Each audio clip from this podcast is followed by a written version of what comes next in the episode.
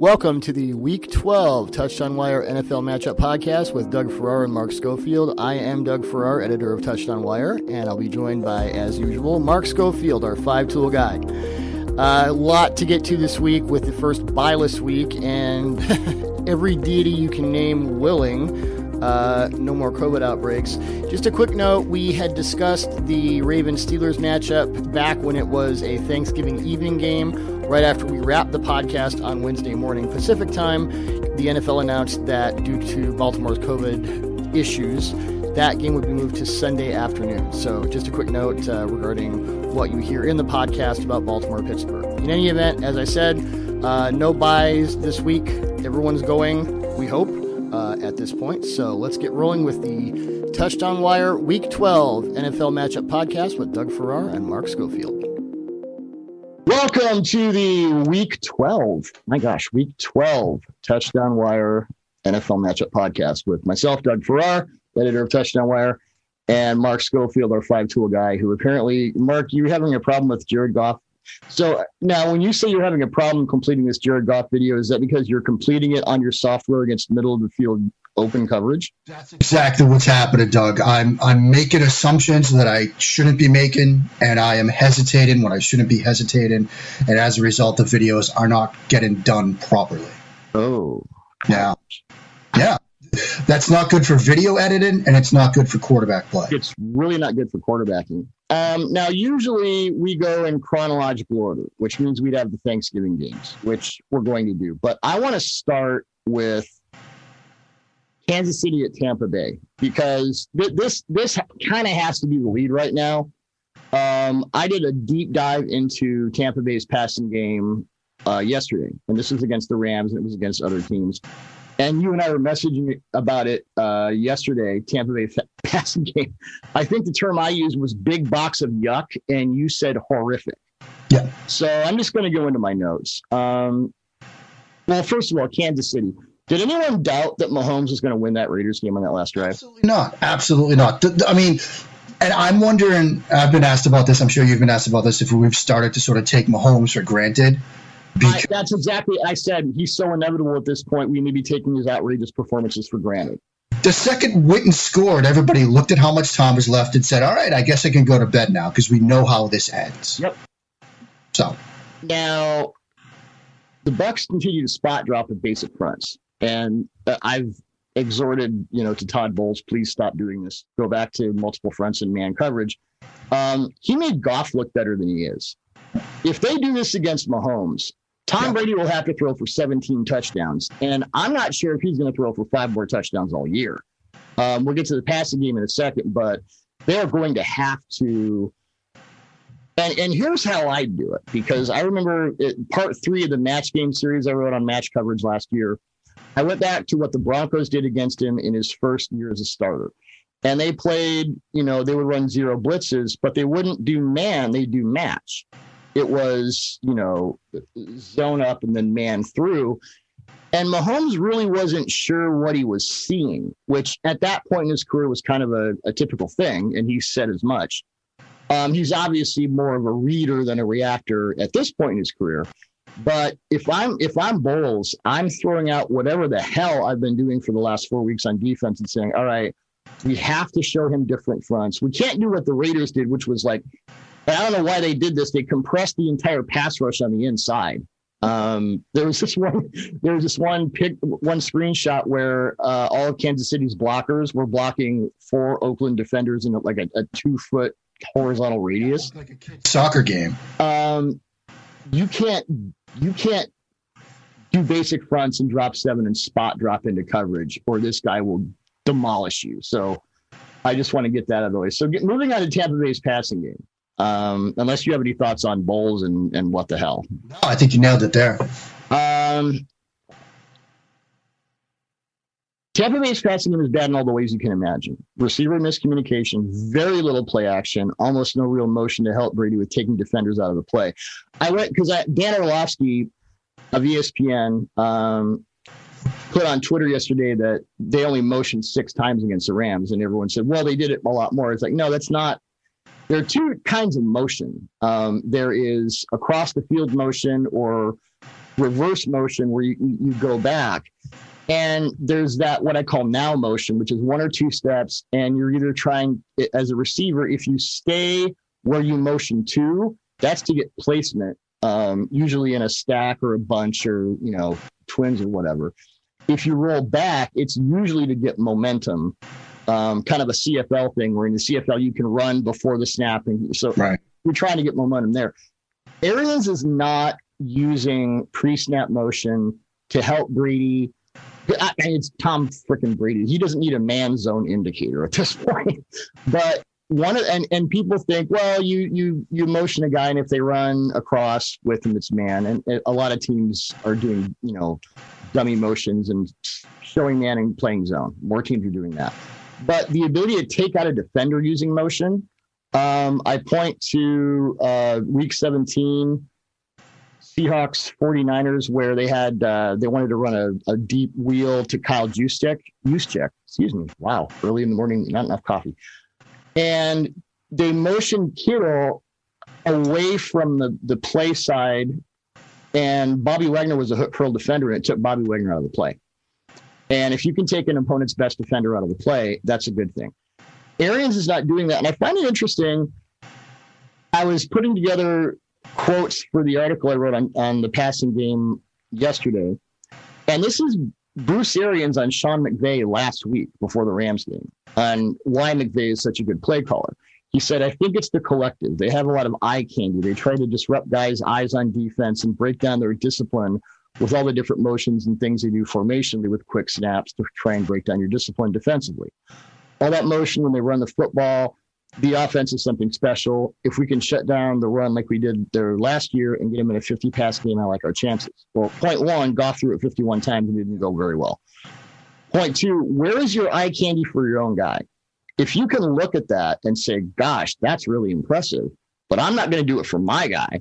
Um, last year, the Bucs were one of the, they ran among the fewest, lowest percentage of motion in the league. And Jameis Winston was far more efficient using with motion than without it. And when you got a guy throwing 30 picks in a season, anything you can do to make him more efficient, I would probably go with that. So and, and this is because I remember I interviewed uh, Arians and Carson Palmer in 2015 when I was at SI, and Palmer couldn't stop gushing about how great Arians was in sitting down with him Friday before a Sunday game and saying, "Hey, 15 plays. What do you like? What do you not like? You studied this defense because Carson Palmer is a pretty smart guy. Uh, venture to say Tom Brady's a pretty smart guy too. Um, what do you like? What do you not like? What do you see from their coverage? Kind of where do we go? Um, I'm not in Tampa Bay's facility, obviously. I don't know if Arians and Brady are having those meetings. Um, but I went into a deep dive on the disconnect. I mean, you're you're a Brady scholar. Uh, you got a master's in that. So, what are you seeing? I mean, why is this thing so putrid? Because it really shouldn't be. Yeah, it shouldn't be, and you do get you do have to wonder. You know, there was that report in recently. Um, our, our mutual friend Coach Vass, who has the make defense. MP's quote. Yeah, I'm, I'm glad you brought that up. Go ahead. Where he basically said that, you know, Belichick spent no time with the defense during the week. He'd spend all his time with Brady and basically say, okay, this is what they're doing. This is what they're trying to do against you. This is what you should be looking for. You wonder if Brady's getting that same kind of communication from somebody you know, if there's somebody that's playing that Belichick role down in Tampa Bay, because this offense isn't working right now. What was a strength earlier in the season, the downfield passing game, that's not working. Oh, it's it's um, awful. It's it's completely awful. Um, I, I, think that part of it is certainly the motion stuff, like you said with Orlovsky and what you walked through. Orlovsky pointed out a couple of weeks ago. There's motion for information. There's motion for impact, and they might be using motion for information right now with the motion across the formation, which I charted that with 21 plays with motion, but it was all well before the snap. Yeah. You know, it was the, the there were the six motion for impact plays at the snap, which you need to do more of. Um, so there are guys that are not on the same page. They're not using. Yeah, that's completely different than the now motion, which is like I, I think it was on his first interception against the Rams. Godwin ran inside, and that was just to get him like an extra step of momentum before the snap. And that, by the way, was another. Brady was trying to throw a post, and, and Godwin was over here. That was another. There were three in the second Saints game, and I detailed them all. There were three obvious, like 20 yard difference. In, and it was always Brady thought that he was he was going deep, and it was Scotty Miller, Antonio Brown, and Godwin. And the Antonio Brown play was one of the three picks he had against the Saints. Every play was a deep, just a, a, a vertical boundary route, and every time the receiver ran some kind of comeback or cut or something like 20 yards off. Yeah, I mean, there was another one. I'm trying to pull the play up right now, um, where I think it was against Carolina. They read basically Mills. Brown flattens his post route. Brady's expected him to stay deep, and it just goes for an incompletion when it should have been six. Like guys aren't on the same page right now, and that's a problem when we're. I don't know, Doug. You did the intro for this. What week is it? It's uh, week twelve. Yeah, that's a problem when guys aren't on the same page in week 12. And it's not just the Antonio Brown new acquisition. It's it's other stuff. It's guys that have been with this team all season. So it's a problem. And you know, you look at what Kansas City is going to do this week on offense, the points they're going to put up, they're going to have to score points. Can they fix this stuff on basically a short week? That's a holiday week. I'm not sure they can. Well, here, um, text I got from a guy who would know. Word on the street is that Brady was being used very similar to Goff in LA with coordinator McDaniels. Um, being in their ear with coverages and spots to throw, described as a what QB instead of a why QB. Um, and again, this is a guy who knows. And it, it's if I had heard it from someone I didn't understand and respect to have you know people's ears, and if this guy tells me this, it's true um, I was astonished that Brady would need that stuff in his ear, and maybe that's part of what's missing. Yeah, maybe.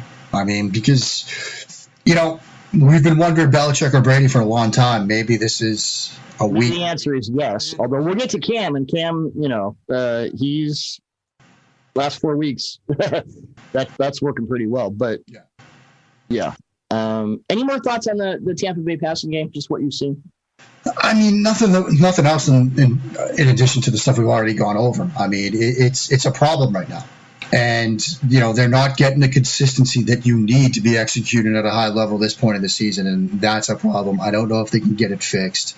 They need to get it fixed in a hurry because this, not just the division, the NFC might kind of slip it away from them pretty quickly. Yeah, well, they're not going to catch the Saints at this rate. No, um, certainly on defense. Um, yeah, Brady five picks against the Saints in two games this year. Yeah. Um, so I, I, I, just wanted to start with that one because that's kind of the that to me is the most intriguing matchup because if they if they get boat raced in this one, I mean Brady said he wants to play four or five more years. He doesn't want to play four or five more years like that. Nope. And yeah. Uh, okay. Thanksgiving. Happy Thanksgiving, everyone. Uh, we're taping this on Wednesday morning, so I've got the turkey in the fridge, the fresh, not frozen turkey, and I'm excited. I'm jacked to get that thing rolling. Houston at Detroit. I understand, Mr. Schofield, that your Twitter account has basically become a Deshaun Watson auto RT. How great is this guy with a lost team and kind of a lost season? I'm just going to hand it over to you. It, it, it is the Bernie Sanders meme with the pointed gun. I'm not asking. I am not just asking you to watch Deshaun Watson. It is a demand now because he is playing at such a high level. And Quincy Avery, who was his private quarterback coach, pointed out today on Twitter on Wednesday morning that with a minimum of 1,500 passing attempts, number one quarterback rated is Aaron Rodgers. Number two is now Deshaun Watson. Now, Patrick Mahomes has 1,473, as was pointed out to me by a kind Chiefs fan, and he's at a quarterback rating of 110, which is above both of those guys. So, and he's probably going to get spot drop on Sunday, so that could go up to about 130 unless something crazy happens in the next day, you know, the next couple of days, you know, he's going to go to one, Rodgers two, Watson three.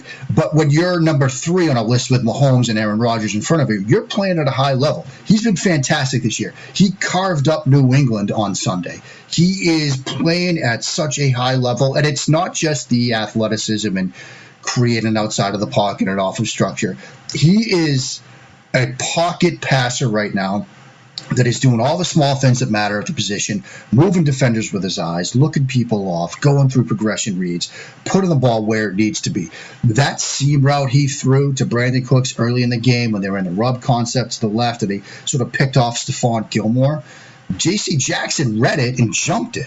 And if Watson throws that anywhere else, it's an incompletion or worse. But he puts it high where only Brandin Cooks can get it at a throw on a rope like 35 yards downfield. So don't give me the arm strength question with Deshaun Watson. He's must watch right now. I know they're bad. I know they're three and seven. I know people are looking at this Detroit Houston game and thinking, I'm not I'm not watching this. Watch it for Deshaun Watson. Well, if you can level J.C. Jackson, who's been one of the five best cornerbacks in the NFL over the last two years, and yeah, probably because uh, neither Gilmore nor Tre'Davious White is playing anywhere near the level they were playing at last year, and Jackson might be playing better. Um, if you can level a guy like that, um, yeah, he's. And we always think, well, mobile quarterbacks, and the automatic assumption that he's not, you know, he's not Right. He's not doing the full quarterback uh, five tool thing, and, and he really is. He's going to be in the Schofield's QB camp this week. I suspect he will be. I suspect he's going to be the guy to lead it off. Okay. So, against that, Deshaun against Detroit's preferred man coverage this year 68 of 125 for 956 yards, 631 air yards, 11 touchdowns, one interception. Is that good? That's pretty good, Doug. Now, he has been less efficient against zone defenses 133 of 178 for 1674, 1,013 air yards, eight touchdowns, and four interceptions. So you can expect that the Lions will play almost exclusively man coverage because they're the Lions.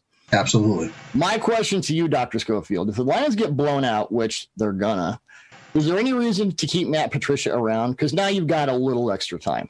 I don't know who else is on that staff who could maybe just, you know, or are they just going to because I mean they kept Matt Millen for God knows how long. Maybe they're just loyalists, and that's the way they go. No, I mean, look, and ownership said prior to the year that they expected better production, they expected better performance, and you know, from the rumblings that I'm hearing, they were going to give Patricia until Thanksgiving. I can't imagine if they lose this game that he's their coach next week. Like, I, what, what's the point? You know, it's not like the New York Jets situation where it seems like they're keeping Adam Gase to make sure they go 0 16.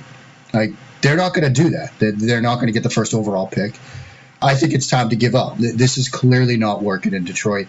And when you lose last week to Phillip Walker, like, and you look bad in doing so, shut out, awful. Yeah, it's it's it's time for change. You get shut out, and that's you know you, you think Stafford and deep ball and all this. Uh, man, uh, yeah, looked bad last week. The defense, Matt Patricia, like you said, they they should play zone coverage this week. They won't. Matt Patricia thinks he's Bill Belichick. He's not. It's yeah. time. It's time for change. He's not Steve Belichick. He's not. You know. He's not any Belichick. He's not any Belichick. Well, most of us aren't. Sure. Uh, I think Detroit's only hope is uh, big D'Andre Swift game. Maybe they can take advantage of Houston's bad run defense, but you're going to have to answer Deshaun Watson against your crappy defense with like, you know, that's another 17 touchdown game. that's not going to happen. What's interesting is last week against New England, they played a lot more four down linemen than I think people have seen from Houston this year. And it really sort of took away the ground game. Yeah. And they tried to make New England a passing team. And New England was able to do it. And maybe Detroit has more success with that, but I don't know. Well, against New England, we'll get into this later. Um, they're just they're you know they're all about 21 personnel and weather helmets and knock your block off right now. This is this is the, this is the second half of the 2018 season redux. Our passing game is eh. We're just we're gonna go. I, I, I would you know I haven't seen a pro set team since like 1999. If they start running pro set like the 70s Cowboys, that wouldn't surprise me. No, that'd be, that'd be kind of fun. Uh, yeah. Uh, Washington at Dallas. I don't have a lot to say here. Uh, Cowboys make Kirk Cousins look like Aaron Rodgers. Justin Jefferson didn't get the targets he deserved. Uh, I don't know why. Uh, I, I got nothing. We'll get to Je- we'll, we'll, get to Jefferson later, but, but yeah, game, eh. I well, we have to point out that the winner of this game is in first place Friday morning. Like that's the world we live in right now, Doug. I, I, I, think this game will be decided can they protect Andy Dalton or not? Because you look at that game a couple weeks ago, I think it was something like eight sacks. That Washington defensive front can be scary. But yeah, the winner of this game is your NFC East leader on Friday morning, which is just absurd. Well, that last Washington game, not great for Andy Dalton. No, it wasn't. And, and by the way, he played last Sunday with no taste or smell. Yeah. So good to see that COVID plan working, guys. It's working great. Okay, Baltimore at Pittsburgh. Week eight, Lamar Jackson completed 13 of 28 passes for 208 yards, two touchdowns, and two interceptions against the Steelers in a 28 24 loss. This was the game where Lamar started jabbing Greg Roman about the predictability of the offense. And the Steelers defenders after that game were like, hey, you know, they ran this play once and we knew we were going to run it again. And, and it wasn't, you know, the predictability of the play. It was Lamar's not reading this stuff. Um, I don't see him improving a- against New England. He left, this is my conservative estimate, 250 passing yards on the table. That's a lot. Stuff he didn't see, stuff he, and you study the Patriots. You tell me if I'm wrong in that game, but there was wide open stuff, deep stuff with Hollywood Brown, crosses with Mark Andrews. And there was that one, it was a near interception, uh, Marquise Brown going up the right Yep. boundary. And McCourty has him on lock, and JC Jackson's on the other side. And I forget who the receiver was, but they're running double verts on the boundary. And Andrews has like a 10 yard crosser, and Kyle Dugger is just smoked on that play. He's got no shot. Uh, nice uncalled pass interference, Mr. Dugger, uh, tripping Houston's tight end, by the way, and getting away with it. Um, but, you know, Lamar left a ton on the table kind of the same against Tennessee. We've talked about Lamar before, but um, you know, and then on the other side of the ball, you've got speaking of boat racing, what Antonia or AJ Brown did and what Derrick Henry did to that defense. Because we kind of know where Lamar is. Um, I don't think that's changing this year. Maybe he gets another offseason and, you know, it's different. I think we've talked that to death. Baltimore's defense against Tennessee, that and I try to stay away from cliches. So when I say that a team is not playing with a, a discernible identity, um, it takes a lot to get me there. But that's where I think we are with Baltimore. Yeah, they're not the Baltimore Ravens on defense that we're accustomed to seeing. Um, you know, we saw, and we understand. Look, Tennessee play action, we get it. Like they're going to sell you on play action, but guys were biting hard. You know, there were opportunities to make plays from Ryan Tannehill, and he took advantage of them. When you've got your corners, like one of the downfield throws that Ryan Tannehill had in that game, your corners biting down on play action from the boundary because he's so worried about stopping the run. And when that is in the back of the minds of the guys in the secondary, that tells me there's a problem up front where they feel like, look, running plays are going to be on to the third level. We have to be a force in stopping the run. That's a recipe for disaster.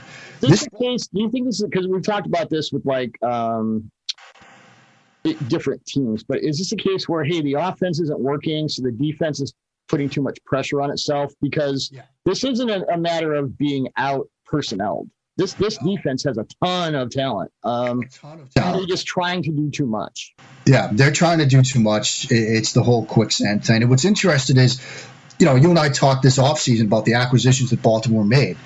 The defensive acquisitions were made for one reason to stop Derrick Henry in yep. a game like this or in the playoffs after what he did to them in the playoffs and what happened. Well, and to upgrade a run defense that, quite frankly, wasn't that great last year. Yeah. And that's, that's where you go out and get Calais Campbell. Yeah. He's had injury issues and all that, but that's why you get him. Yep. And they couldn't do it this week. And now they're in trouble. They're in third place right now in the division. And Cleveland, well, here's Baltimore six and four. They've lost three of their last four. Cleveland isn't going anywhere, and we'll also get into that later. Um, and the Ravens could be kaput if they lose this, because because especially if they get Pittsburgh, as I like to say, where you just get out physical. Um, at that point, you're six and five, and you just got your ass kicked. Yeah, and I don't know where you go from there. I don't know. This could be the beginning of the end for Baltimore this year tonight. I mean Thursday night and it's not like they're going to make a bunch of changes um, if that happens. I mean, Roman has, you know, he got sort of he got caught up in the Harbaugh rough transition in San Francisco, and then the Buffalo thing happened. Where I mean, he made Tyrod Taylor a Pro Bowler. Yeah, I'll say it again. This is not a Greg Roman problem. I don't care what anyone says. I, I have watched the tape. I've seen Lamar have stuff schemed wide ass open for him, and he's not looking at it. It is not a Greg Roman problem. Um, and I, I, will just die on that hill. Las Vegas at Atlanta. Whoo boy, we've talked about Derek Carr over the last few weeks, just you know, focusing on his improved mechanics, drastically improved mechanics, I think. Um, really trusting it, starting to win outside of structure, which, and you know this because you've been a quarterback and you study quarterbacks. You start to have that faith in your mechanics to where it's like practicing a John Coltrane solo. And you learn the modes and you learn the technique and you go, okay, this is Locrian third, and I'm just gonna bang my way through it. And then you get to the point where you're not learning, you're improvising, true improvisation. And I think against the Chiefs, Carr got to the point where he was there. Uh, 23 to 31 for 275, three touchdowns, one late desperation interception. I'm not going to hold that against him. He had four drops and two throwaways. Outside of the late pick, I mean, he kind of, he almost pitched a perfect game. That's not the Chiefs defense is the 2000 Ravens, but he really seems to have the hang of the entire passing game. And oh, Atlanta's 26th in pass defense DVOA. So whoops. Yeah, this this could be a huge Carr game. Um, we've talked about Carr. A lot of people are sort of joining us on the Derek Carr bandwagon, which is good. I mean, top five quarterback at this point. This season, I think so. Yeah. I mean, who else? He's the bottom of the five, but I would say, he's five, you know, but he's five. You know, there are a lot of quarterbacks right now that would kill to be on that list. There are a lot of fan bases that would kill to have their quarterback on that list. So yeah, I think the Raiders are real, um, provided they can get adequate play from their defense. They'll do enough this week. Um, you wonder about them sort of in the postseason, but yeah, Derek Carr is real. Like I think you have to watch them, um, and you have to take them seriously right now because that offense is good and Carr is playing well. well, Paul Guenther through his career has been more of a static zone guy. Um, Raiders defensive coordinator. I really like what he's done with his defenses over the last few weeks. It's it's involving uh, Nick Kwiatkoski has been really great. He's been a secret superstar a couple times, um, but he's involving the linebackers in different coverage pressure looks, switching coverages. I'll mention a little weird trying to beat Mahomes from the inside of the pass rush, but uh, they present more of a challenge than Matt Ryan than you might think. Raiders were 25th in pass defense DVOA in weeks one through nine. Since then, they rank eighth, and that's with the Mahomes game in there. Uh, it's also with a Drew Lock game in which he vomited up four picks, but my point stands. Yeah. This is an offense where if your defense is league average, you can go somewhere. Yeah, yeah, I think that's exactly right. This is a team that could, you know, if they get the right matchups in the postseason, this might be the proverbial like team nobody wants to play. I think it is. I think the Browns are one. I think the Raiders are another. I think maybe the Cardinals are a third. Yeah. I don't really want this smoke right now. Let's look at. The, I'm gonna look up the Raiders' remaining schedule. They got the Falcons. They got the Jets. They got the Colts. They got the Chargers. They got the Dolphins. They got the Broncos. Um, Pretty favorable schedule. now, the interesting thing for Carr is those are. We'll take the Falcons and the Jets out of this equation. Um, those are some challenging defenses. The Colts, very disciplined, very multiple out of cover two or two high looks. Yeah, Chargers, heavy, heavy, heavy zone single hat last year. They're playing. They've. I think they have the fourth most man coverage snaps this year. They've really switched it up. So whatever you think you have in the Chargers um, on the tape from last year, throw it out because they're different now. Dolphins, we've talked about. Broncos, and we'll get to that later. Um, I don't think Tua was the reason Tua got benched. I think Vic Fangio and his staff were the reason that that was the reason Tua got benched. Broncos brought a hell of a defensive game plan. So, I mean, your quarterbacks that your defense is facing, you got Matt Ryan, whatever the hell the Jets throw up. Rivers, who knows?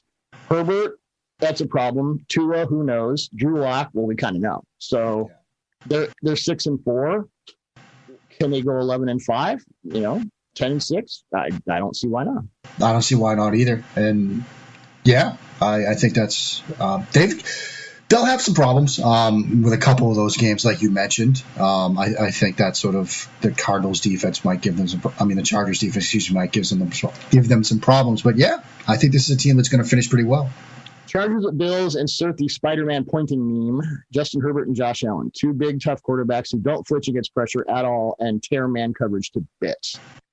Interesting thing about the Chargers this season, I'll mention this again. Still a base zone defense, league leading 75% zone in 2019. They're less cover three and go now, about equal dis- distribution between cover three, quarters, and some split safety looks. They're playing more man this season, and here's the thing: they're really bad at it. Nine touchdowns, one interception. So maybe don't do as much of that, especially against Josh Allen. Right. Um, you mentioned this last week on the modem-based disaster debacle that turned into the non-podcast. Um, Allen has been more judicious against zone the last few weeks. He's not trying to zoom the ball in against coverage he doesn't like or coverage that switched late and he can't see it. He's checking down when the picture is muddy. Um, and another step in his development, if the Chargers play a bunch of man here, that could lead to another Chargers loss, uh, exasperating as they do. Uh, but go back to what you've seen, because I've seen it too. How Allen is recalibrating his expectations of himself. And, you know, that that's also good coaching to say, don't try and fit it in there against stuff you don't understand yet. Uh, take the check down because that's what he's doing.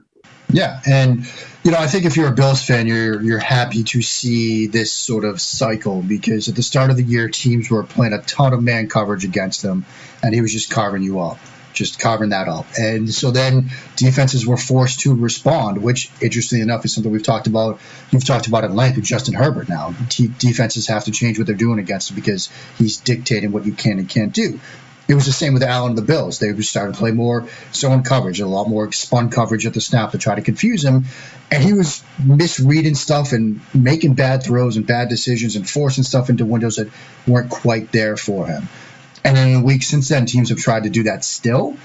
And he's been a lot more judicious with his reads and his throws and his decisions. He's taking checkdowns. He's if he doesn't trust something, he doesn't like what he's seeing, he's going to go somewhere else with it.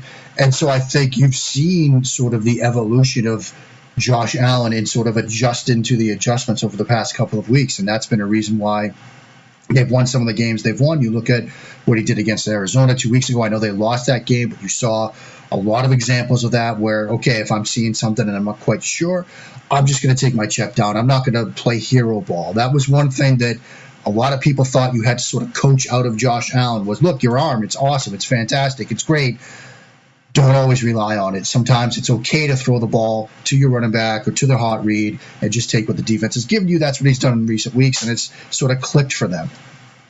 Well, and you brought this up. Uh, we were talking about just different quarterbacks against middle of the field. Uh, Herbert, and, and you you brought up that this is cover two, quarters, and cover six. Herbert has the most attempts in the this is per Sports Info Solutions. Herbert has the most attempts my cat is freaking out over here. Hi, Blue. Um, I mean, middle of the field open coverage. Yeah, uh, most most attempts 71, most completions 51, two touchdowns, two interceptions. So teams are hitting him with two deep. And the Bills might want to do that because here's, you know, talk about what Bills fans like. What they don't like is their defense right now. Right. Um, and this starts with Tre'Davious White. And I know he's been hurt and all that. He has not been Tre'Davious White this season. Uh, 21 catches allowed on 32 targets for 342 yards, four touchdowns, one interception, and opponent opponent passer rating of 127.9. Um, I did not expect this, and no one else. There is no J.C. Jackson here. No, no second guy who would be a CB one on 31 other teams. So this could be a shootout. Yeah, it, it could be a shootout. I think what's interesting to think about this game, though, is that you have in two quarterbacks, like you said, a sort of Spider-Man point and meme. You have sort of the developmental roadmap for how to draft a athletic, big-armed quarterback and to get him to be an NFL quarterback. Yep. You think you're seeing right now in Josh Allen, I mean, excuse me, in Justin Herbert, some of how Josh Allen was used early in his career. And you're seeing right now in Josh Allen, perhaps where Herbert can get to with, you know, making reads, working through progressions, attacking zone coverage, attacking different sort of zone coverage looks and throwing windows. And so I think from a quarterback development game, this is one of the more fun ones of the week. Absolutely. Giants at Bengals. I don't really have anything to say here. Um, I, this sucks.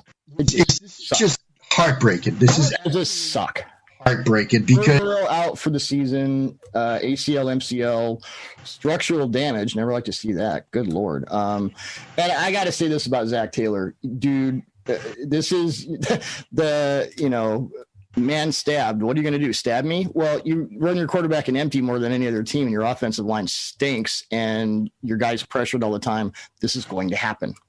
This Yeah. is one of the reasons Andrew Luck retired, by the way. Yeah, and anytime a young quarterback has an injury like this, you fear of what could be. And I will also say a lot of Eagles fans in my DMs are like, "Oh no," you know, because this is when the injury gets compared to Carson Wentz, and you see where Wentz is right now. There's a fear that this could be the future, you know, the ghost of Christmas future for Joe Burrow. And yes, that's my first of what will be many uh, Christmas Carol references this holiday season. But My first thought was Greg Cook. Yeah, that too. Go look him up, kids. It's not a happy story. No, it's not. It's it's This it's was, the, this was the guy that Bill Walsh said was better than Steve Young, and then he got his shoulder beaten up in '69 when they had, you know, surgery was like bite on it and we'll just cut your arm off. Um, yeah, I, I, I, I, because what I've said about Burrow is I haven't seen a quarterback since Andrew Luck handle this kind of volume with the relative lack of talent around him and succeed at that level. So I just, I hope he's healthy. I hope he comes back, and I hope they give him more to run with. yeah. I mean, Penei Sewell, the kid at Oregon, Yeah, like just write Sharpie next to the Bengals when you start doing mock drafts, kids, and then maybe add more offensive linemen in the second and third rounds. Yep. Yep. I need to go. I'm going to ask you to talk about PJ Walker for a second. I need to go address my cat. I'll be back in 30 seconds. Excellent. So I'm going to talk about PJ Walker for a second because he got a chance to get his first start against the Detroit Lions. And what was interesting for me from a sort of conceptual and quarterback evaluation standpoint was the idea that what you saw with Walker in the XFL when he played last year in the XFL was athleticism, vision, and creativity. You know, part of that was the conceptual, the concepts of the offense that he was running. And you saw a bit of that from Walker on Sunday against the Lions. You saw him making throws outside of the pocket. You saw him making throws on the move. You know, the touchdown that came to DJ Moore on a red zone corner route. You know, that's a tough route to read, to see, and to throw from the quarterback position because, you know, the field widens the closer you get to the end zone. And to see that the way he did, to see the field the way he did, and then sort of make that throw was really impressive. Now, do I think that PJ Walker has shown, based on one start against the Detroit Lions, that he is the future at the quarterback position in Carolina? No, I, I don't think we're there yet. I still think, you know, that Teddy Bridgewater has done enough to be the future of the quarterback position for the Carolina Panthers. But if they end up with a top 10, top seven, top eight type pick, you know, passing on a top seven, eight, nine, 10 quarterback might be tough for them to do. But that being said, I think Walker showed in this game that he can be your number two long term backup, spot starter type of quarterback. And that's a good thing to have. We just got, got done talking about the Cincinnati Bengals. And yes, you go all in on a, a rookie quarterback that you draft first of all, first overall, absolutely. But as you can see, when somebody goes down in this league and injuries do happen, if you don't have a backup plan, you're in a mess. And right now, the backup plan for the Bengals is Brandon Allen, apparently. So the fact that Walker showed he can be long term backup, spot starter, that's a good thing for Carolina. Yep. You're turning the barrel, kid. Uh, thank you for vamping. That was a that was an excellent vamp. I can vamp. Uh, could be no Adam Thielen in this game. Reserved COVID positive, then negative test. So maybe Justin Jefferson gets more targets. Let's talk about Justin Jefferson for a minute because oh my God, Can we? Ah, only Odell Beckham Jr. and Quan Boldin and Marques Colston have more receiving yards to their first 10 games in NFL history, kids, than Jefferson's 848. And Jefferson has done that with just 45 receptions. Uh, not bad for a guy that in an offense that's hiding its quarterback, you know, week to week, depending on the opponent. When was the last time because this is what stands out to, and you wrote the piece, which was certainly, you know, you were Miss Cleo on this one. Uh, Jefferson in the slot at LSU, can you be an outside receiver? You went through the tape and said absolutely. And, you know, the last time you saw a rookie receiver this practiced with release off the line, routes and options, and getting free downfield. It's like, I, I think PFF said he has the highest grade against uh, press man this year. Um, he's he's kind of turned into. Uh, th- I think the guy I would compare him to is Davante Adams Yeah. that kind of twitchy, release off the line, you know, second level acceleration, and the understanding of when to bend the route, when to adjust the route to, because Kubiak's playbook is pretty heavy with option routes. Yeah. It's not New England, but they've got some stuff. It's, you know, West Coast option, inside, outside zone, whatever. Um, when was the last time you saw a receiver come in? And this isn't, you know, is uh, Randy Moss is obviously one of the greatest of all time, but Randy Moss is like running downfield and just beating the crap out of everyone. The last time you saw a rookie, this practiced with the stuff that really makes a receiver a receiver. Yeah, I, I mean, maybe Amari. I mean, Amari was a very complete receiver coming out of Alabama, and that's one of the reasons I loved him was because look, he was. I know we sometimes blow up the idea of a full route tree because hi, DK Metcalf, like you don't need a full route tree. Just do what you do and do it Well, well. who runs a full route tree anyway? Right, nobody does. Um, but you know, Amari had sort of a complete package off the line of scrimmage. You know, the, the hands were really the question for him as a rookie uh, when he was with the Raiders.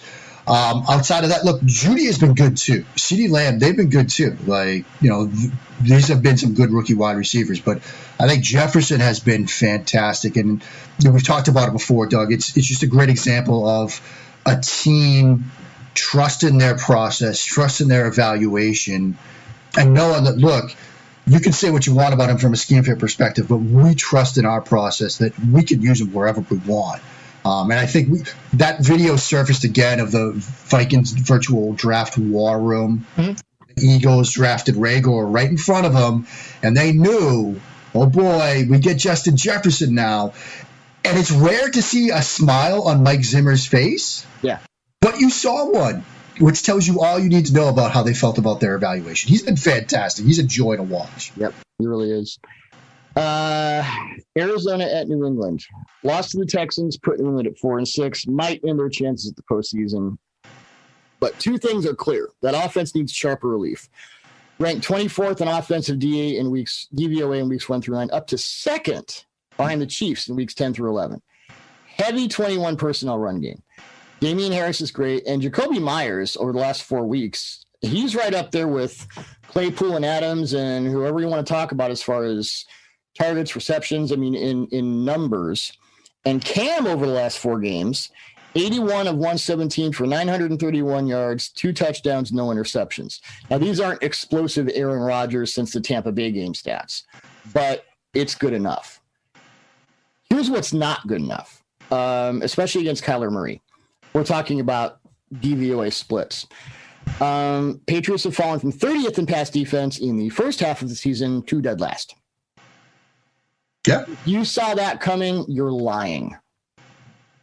I know about the COVID opt outs. I know about the, the injuries and the free agency. And the, this is worse than 2011. And this is Belichick. What the hell? Yeah, I, I wish I had an answer. And, you know, in some sense, you know, it's an Occam's razor type of situation. The easiest answer is the correct one. In the past couple of weeks, they've played Deshaun Watson, who is a pretty good quarterback. Yeah, he's okay. Earlier in the year, they played Patrick Mahomes. You know, the one that I think stands out, however, is Joe Flacco in Week Nine. Mhm. Joe Flacco put up, I think, over 300 yards passing. I'd have to double check that. Um, number of touchdowns. He did have the one bad interception to J.C. Jackson late in the game, but when Joe Flacco puts up numbers like that against your defense, you have a problem. I think it stems from some weeks it's, you know, a decision made schematically, like it was last week. Um, the week against the Jets, it was they just couldn't do it. They can't get pressure on quarterbacks. Jets game was week nine, right? Yeah, the Jets game was week nine, and it looks like Flacco had like 350 or something like that. Okay, I'm looking up the. Oh, 257. Yeah. So huge number. Yeah, okay, this is really disconcerting. This is Joe Flacco. Um, over 20 air yards in that game, throws of over 20 air yards in that game. Uh, deep attempts five, completions two, touchdowns two, interceptions one. Yeah. When your defense gives up two deep touchdowns to Joe Flacco in the year 2020, um, They, they can't get pressure. They can't get pressure on teams when they when they try to. Um, last week they didn't try to. They tried to really keep Deshaun Watson in the pocket, make him make throws from the pocket, which right now is a bad idea. Um, so the defense is the problem in New England. For everybody that's yelling at me right now on Twitter and texts and emails and smoke signals, whatever, about Cam Newton being the problem, he's not the problem right now. He's actually the opposite of the problem. I'm going back to defense because 2018 was when the Patriots, right halfway through the season, said, "Screw it, our passing game isn't working very well." Period. So we're going to do something else. So let's see, DVOA in 2018. Well, New England was, the uh, Patriots were 19th overall in 2018. Now they they weren't dead last, but right. you know it wasn't like last year where they were first by a mile. So yeah, I mean the, the issue in New England is they they can't stop teams the way they thought they were going to be able to. So it's putting more on their offense, and the offense is good. It's better than people thought it was going to be, but it's not the kind of offense that is going to make up for a defense that is just getting carved up like it is right now. Yeah. And this may be, you know, we talked about 2011, and that was the year, uh, the the two part Belichick football life, where he's talking to Brady on the sideline late in the season. He's like, "I knew we didn't have the guys."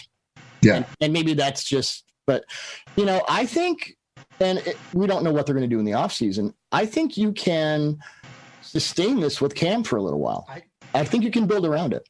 I I want to, but you can. Agreement. I am in absolute agreement. Now, the numbers would have to work. You know, if Cam's going to say, you know, want a big deal, they have a ton of cap space, so they probably could do that. But some like sixty million next year. Yeah, it's just a ridiculous amount of cap space. Now, you know, some of that will, some of that's artificial right now because guys like Hightower and Sean are going to come back, and so I think Hightower retired. I think that's official. Is it really? I think they're looking to. I read that on. I read that on the Twitters yesterday. They're looking to say, "Hey, you want to be the coach?" Kind of the Jerod Mayo plan. Okay, well, I didn't see that, but yeah, I mean, hmm. They will have money. Though. Now you got to get a run-stopping linebacker who can uh, blitz at 46 end in your bear front packages because that's what he did. Micah Parsons, Penn State. There you go. Yeah. There you go. Uh, so yeah, the offense isn't the problem. Um, Jakobi Meyers has become what they thought N'Keal Harry was going to be. Cam's doing what he's being asked to do, and the run game is kicking ass. So look at that touchdown throw to Byrd. Why did that come together? They jumped Nicole, Jakobi Meyers on a crossing route. They basically. Oh yeah, I did. Damiere Byrd had a great game. So yeah, they're they're starting to put it to and you know, Cam ran Erhardt Perkins in Carolina, and which you wrote about. are a heavy Erhardt Perkins team. So the whole yeah. thing about schematic schism, I, I didn't buy that. The names and the playbooks may be different for the plays, but the concepts are, are somewhat similar.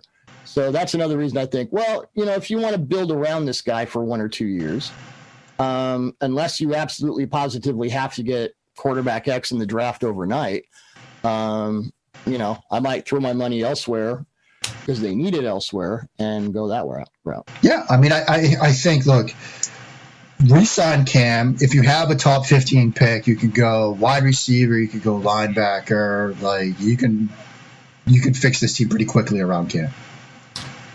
Miami at Jets. Uh, let's talk about the Tua benching. I think well, I wrote about it. Yep. I saw you saying on Twitter. I think we both agree it was the right move. Um, and I know Denver's defense really had a good plan going back to his Alabama tape and his starts in Miami, I think the thing that stood out right from the first two throws, which were like airmail balls, I've never seen him play so frenetically. What did, what did you see from him? Yeah, I mean, I, I don't think he was comfortable. Um, I've said before, you know, footwork that it's that window into the mind of the quarterback. His feet were all over the place. He wasn't comfortable in that game.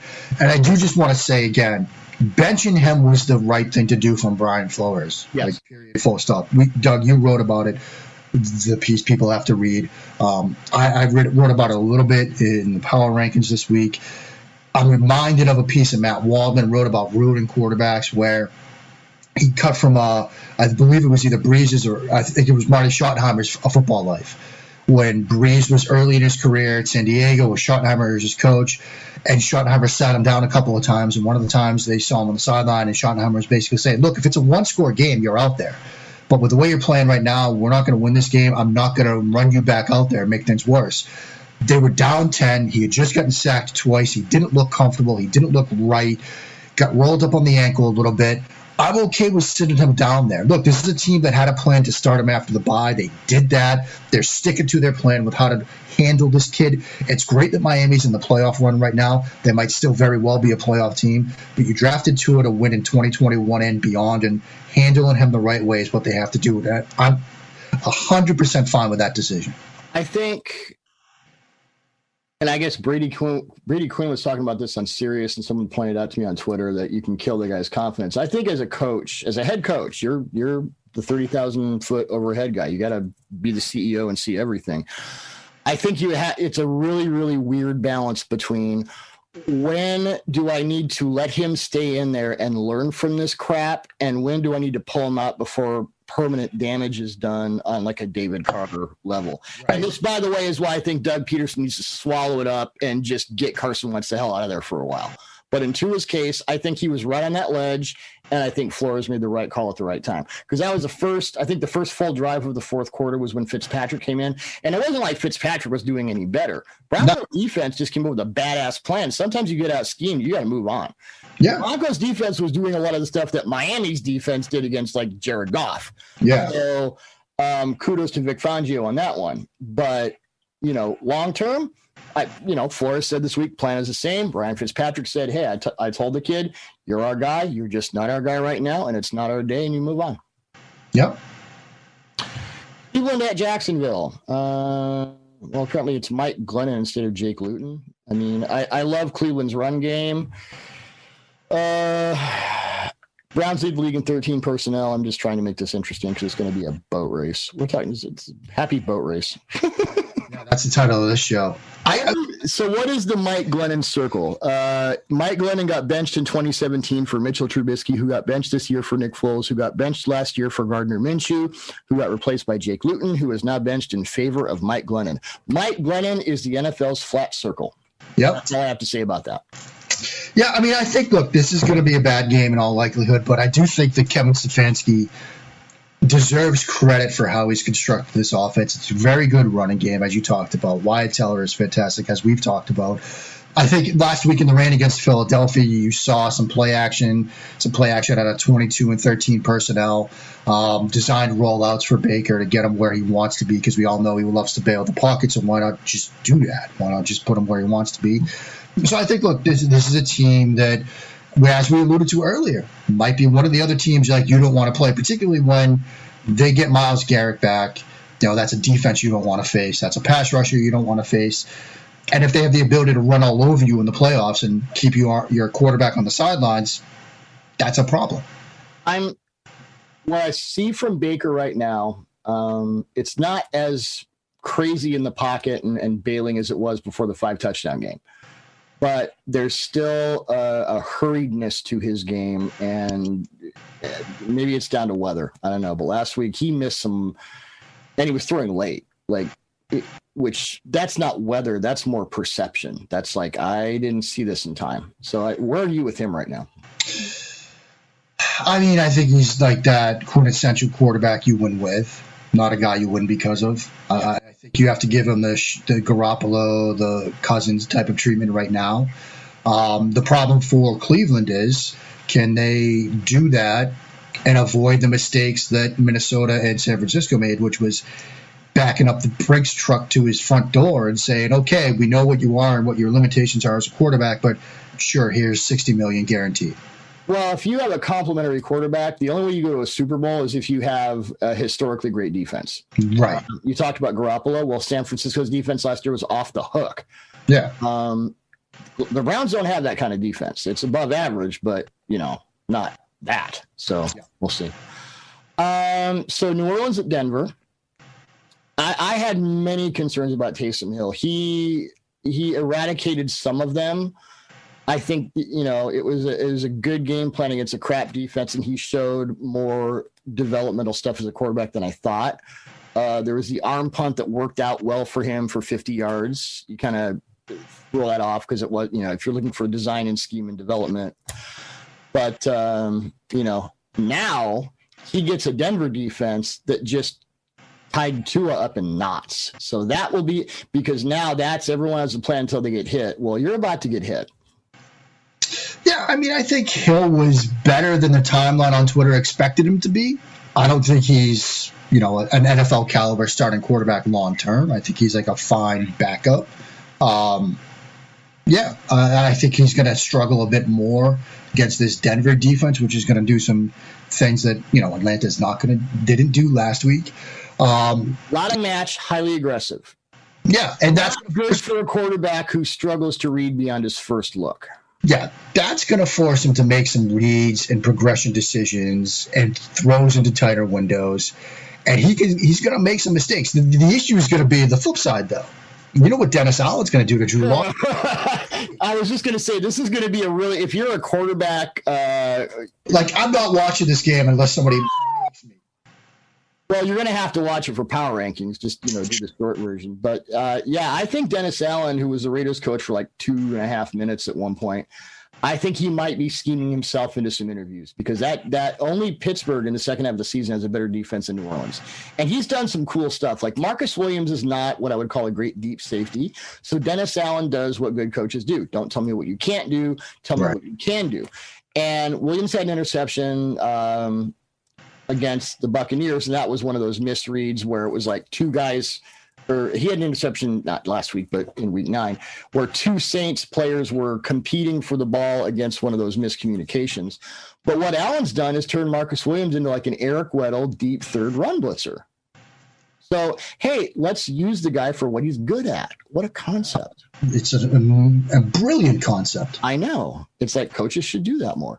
Uh, San Francisco at Rams. Let's talk about another coach, Brandon Staley. Uh, I think a lot of people were highly pissed off when Sean McVay said, I am going to move on from Wade Phillips, who is one of the greatest defensive coaches in NFL history, and bring in this guy that no one's ever heard of. Brandon Staley is doing it's tremendous discipline. I just my notes adding in man match combo concepts. Jalen Ramsey and man with zone on the other side. That works really well for Ramsey. I've seen that look a lot more. I saw a lot of match against Tampa Bay. I think Louis Riddick mentioned it on the broadcast. Um, cornerback Darious Williams has gotten you to talk more about two picks against the Seahawks, but on the season, he's allowed 23 catches, 49 targets for 306 yards, 101 yards against the catch after the catch. Two touchdowns, four interceptions, and an opponent with passer rating of 46.8. Only Denver's Bryce Callahan is better among cornerbacks with these 50% of their defensive snaps. And Leonard Floyd, of all people, who can't, I mean, he looked, he was built like Sean Gilbert in college. I never expected to say that Leonard Floyd has been amazing against the run. And as an edge rusher, he's been a top 10 defensive, a top 10 edge defender over the last month and they can throw that all at and you want Floyd to have a monster game against what you would imagine will be a run first attack from San Francisco. But I don't know if even Kyle Shanahan can scheme his quarterback out of this. I was gonna say if San Francisco wins this game, like Shanahan deserves like a special kind of Coach of the Year award. Uh, he deserves a Biden cabinet post at this point. Yeah, I mean, how good is that to say? By the way, because because that would just be like a masterful job because you're going to have Nick Mullens, you're not going to have George Kittle against a defense that is one of the best defenses in the league. And we, were, you know, like about a month ago, we said we need to talk about Miami's defense. We need to talk about Chicago's defense. We need to talk about this Rams defense because that is where, if Sam pulls them into the playoffs, that's going to do it. Yeah, yeah. I mean, I don't know. Is it time to consider the Rams NFC favorites? In the division, it's just a it's a big bunch of twice baked potatoes. Who the hell? It's hard to go there with Jared Goff because yeah. there's so many question marks about him.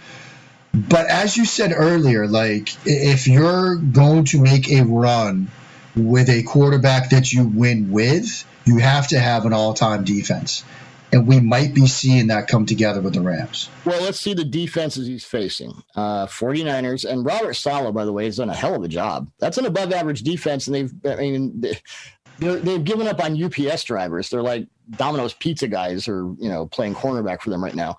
Um, I think Saleh is another guy who I know he got the Cleveland interview last year. I think he's going to get a lot more interviews And they won't be making a Super Bowl run, so he'll have the time to do it. Exactly. So their defenses that Jared Goff faces uh, two against the Cardinals, one against the Patriots, one against the Jets, one against the Seahawks. And we're going to see with the Seahawks on Monday night if that whole Ken Norton meeting, define your role thing is. But that's, you know, there's no defense on there that scares the living crap out of you. No. If Jared Goff can just, you know, not be Jared Goff, uh, yeah, they got a shot. They're seven and three. They're first in the NFC West. They dropped two games. They're eleven and five, maybe a two or three seed. Who knows? Yeah. That could be interesting. Chicago Green Bay. I can't talk about Chicago's quarterback situation anymore because I'm just getting mad. So I'll bring this up. Aaron Rodgers in the five games since the debacle against the Bucs, back when Todd Bowles was like calling a defense that was awesome. Uh, 126 of 178 for 1,515 yards, which leads the league. 8.6 yards per attempt. Only Mahomes is higher.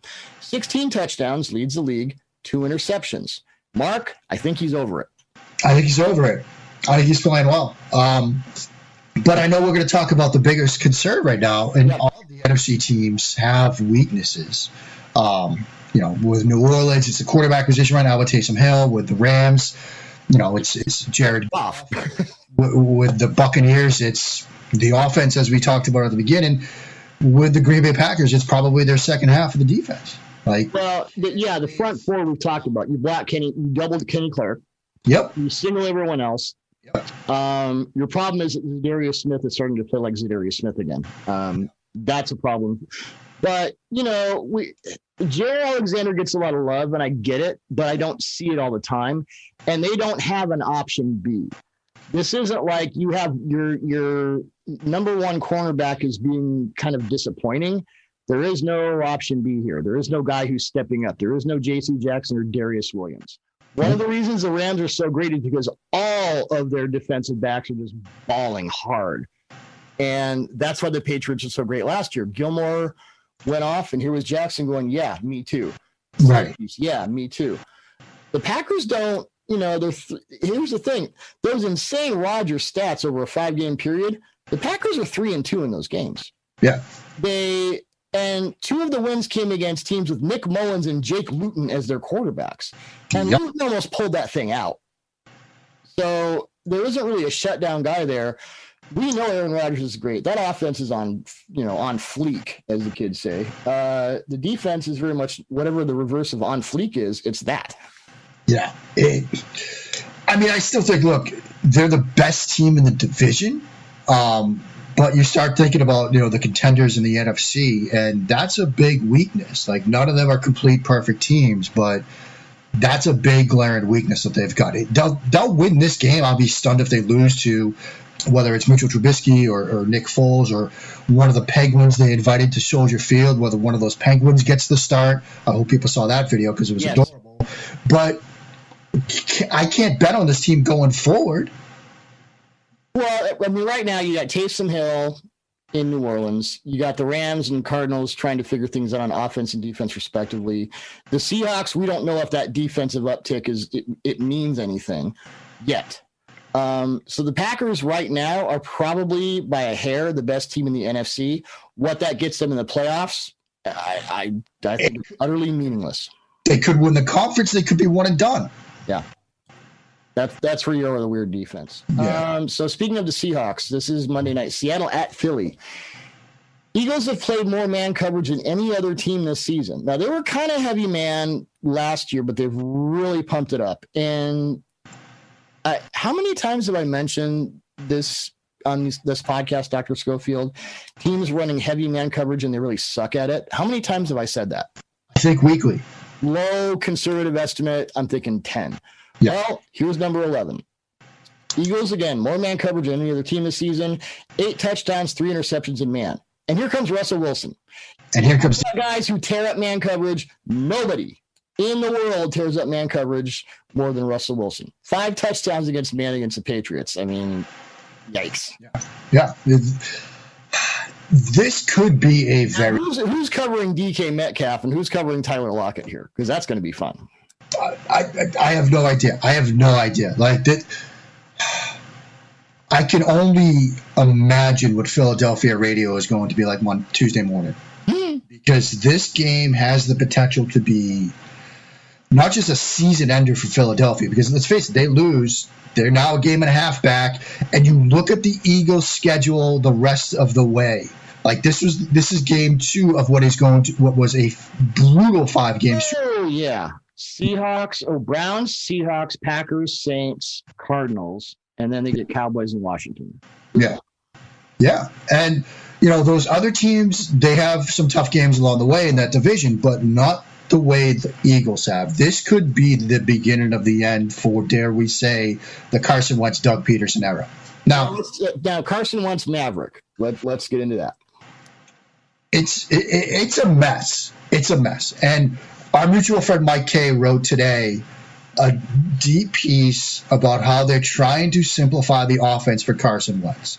And I did the piece of the video yesterday, and I said that I'm getting Mitchell Trubisky vibes, and immediately Eagles fans were rather colorful in their language in my my Twitter mentions. But they're saying like, how can you compare Carson Wentz to Mitchell Trubisky? It's like it's. I'm not saying they're the same. Easily right now easily right now, true.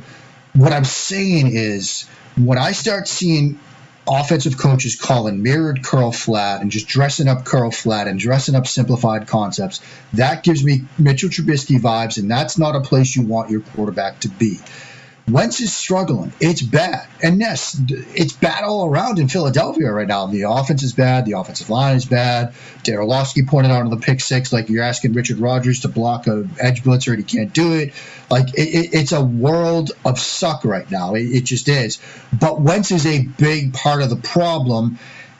And what other card do you have to play right now if you're Doug Pederson other than, look, Carson, you might be our guy next year, but you're not it right now. Well, two questions. Number one, are they present? And I'm not blaming Pederson for this. This is, but when your quarterback is the the literal embodiment of the waste management open, are they designing enough? Just first read open, schemed and designed stuff because Pederson is a master of this. Um, we just don't remember it right now. Are they giving Carson enough really just dumb schemed open stuff to look get your first read get in a rhythm and stop having your head explode. They've i think they've given him some of that. If you look at that pick six it's a carson actually checks into it. It's a post wheel and the, the wheel is open but he hesitates on it. Like yeah he was late on the throw. Yeah, and just because he doesn't trust it for whatever reason. So there are moments when that first read is there for him, and it's just still not happening. And so, you know, it, it's the cards that a quote a coach or an offensive coordinator has to play. It's okay. What can we do with them? Well, we got to get that first read open for him. Let's play that card. Oh, well, now it's not. That's not working. So, do we go tempo? Do we change play callers? Like at some point, you've got one card left in your hand, and it's the backup quarterback's face on it. Yeah. Well, you're trying to win the Indy 500 in a Yugo. Uh, yeah. So if you're Doug Pederson and you make that call, which I think you should, how do you scheme it up for Jalen Hurts to succeed? I mean, I think you have to do a ton with the quick RPO. Yeah, I mean that you basically have to say, do you still have your Oklahoma playbook from last season, Jalen? and if so, Ball Baker Mayfield. Let's let's get that installed like right now. Like you call Lincoln Riley and you say, um, what can you do? You know, could you send us a graduate assistant to be a to we'll fire Press Taylor. The graduate assistant on the offensive staff you like the most is now our new offensive coordinator. My buddy Cody Alexander, our mutual friend Cody Alexander, yeah. yeah, yeah, um, yeah. I don't, and and you know maybe maybe that defense in Seattle, the Seattle defense falls apart again. I mean, I, I think it'll be okay. Um, but this also, you know, Seattle's front four with Carlos Dunlap added. Um, don't know what you're thinking there, Bengals, but yeah, um, I, I don't. this this looks like a wash. And the thing is, the Eagles could still win the division. They could still win the division. They're they're they're th- what three seven and one. They're three they're three seven and one if they lose this game, and they could still win the lose. But one of those other teams is going to be four and seven. Yeah. So. Oof. Um, and on that unappetizing note, uh, Thanks as always for the great insight, Dr. Schofield. Uh, happy Thanksgiving to you and yours, and happy Thanksgiving to uh, all all of you guys and girls listening on the pot, listening to the podcast. Uh, we hope you all have a wonderful holiday weekend. And uh, now that the modem's checked out, we'll see you next week.